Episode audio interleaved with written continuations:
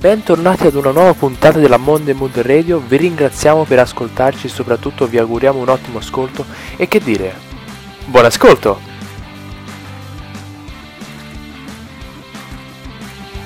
Nella puntata di oggi vogliamo ricordare uno dei musicisti più iconici degli anni 90, ossia Kurt Cobain. Nasce nel 1967 e con il gruppo Nirvana riesce a diventare uno dei cantanti più amati del periodo e con il gruppo stesso dà il via ad un nuovo genere musicale, il grunge. Il pezzo più conosciuto di Nirvana è Smells Like Teen Spirits. Sfortunatamente a causa della sua depressione e della sua dipendenza da oppiacei, il 5 aprile del 1994 si tolse la vita con un mix di droghe e un colpo di fucile, ma nonostante ciò ancora oggi viene ricordato per il suo stile e per aver creato il grunge. Federico Garcia Lorca è stato il massimo esponente della generazione del 27, che era una corrente letteraria di quei tempi, ed in particolare ha rappresentato il simbolo della guerra civile spagnola. Egli nacque nel 1898 a Granada, nella regione dell'Andalusia, e qui vi morì il 20 luglio del 1936, quando fu catturato e fucilato senza alcuna ragione.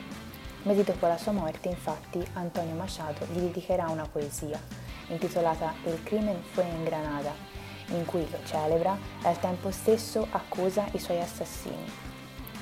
Federico Garcia Lorca non era d'accordo con la mentalità franchista che inizia a diffondersi dopo l'arrivo del dittatore Francisco Franco e attraverso le sue opere infatti egli condannerà la società maschilista di quei tempi.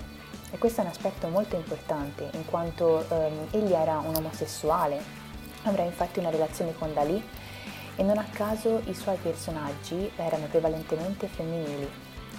Tra le sue opere maggiori abbiamo Poras de Sangre, eh, che fa parte appunto del teatro lorchiano, Poeta in Nueva York e Romancero Gitano.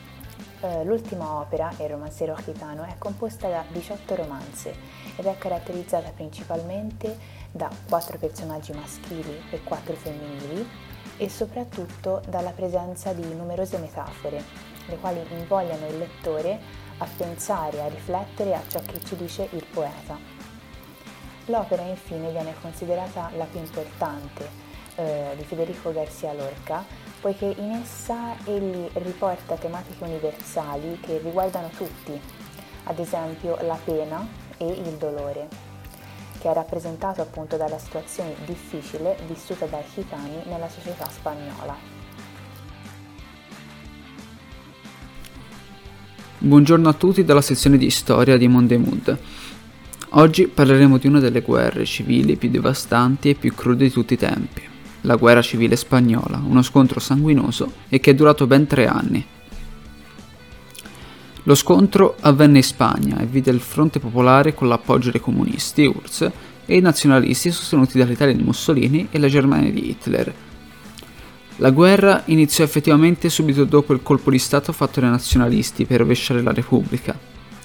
I nazionalisti potevano contare sulla milizia marocchina capitanata da vari generali spagnoli, uno tra questi era Francisco Franco, appunto. La guerra fu un massacro, si verificarono numerosi bombardamenti da parte dei nazionalisti. L'esempio più famoso è certamente Guernica, che ispirò il pittore Pablo Picasso a dipingere l'omonima tela.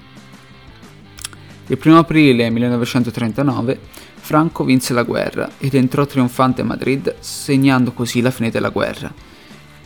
La dittatura che susseguì costrinse molti poeti, pittori ed artisti a scappare dalla Spagna e rifugiarsi in Sud America, per poi non rivedere più la loro madrepatria.